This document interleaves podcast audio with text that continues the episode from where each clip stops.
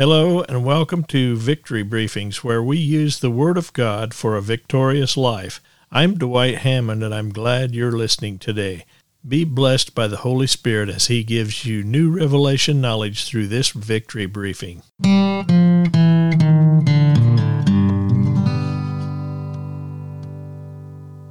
Today's Victory Briefing is called His Good Pleasure. Philippians two thirteen tells us, "For it is God which worketh in you both to will and to do of his good pleasure."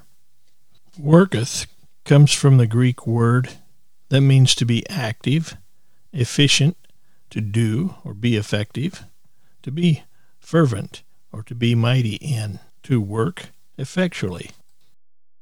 The word good pleasure comes from a Greek word, compound word, eudokia, and the word "eu" means good or well done.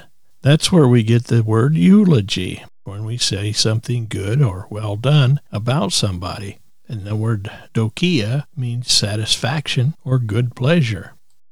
The Lord not only gives us the ability to walk in total victory, but He gives us that desire and makes us willing. My confession is, I delight myself in the Lord and His Word. That causes Him to put His desires in my heart. I commit my way unto the Lord, and He brings it to pass.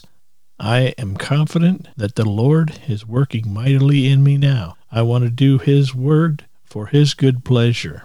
I want to do His will for His good pleasure, in other words.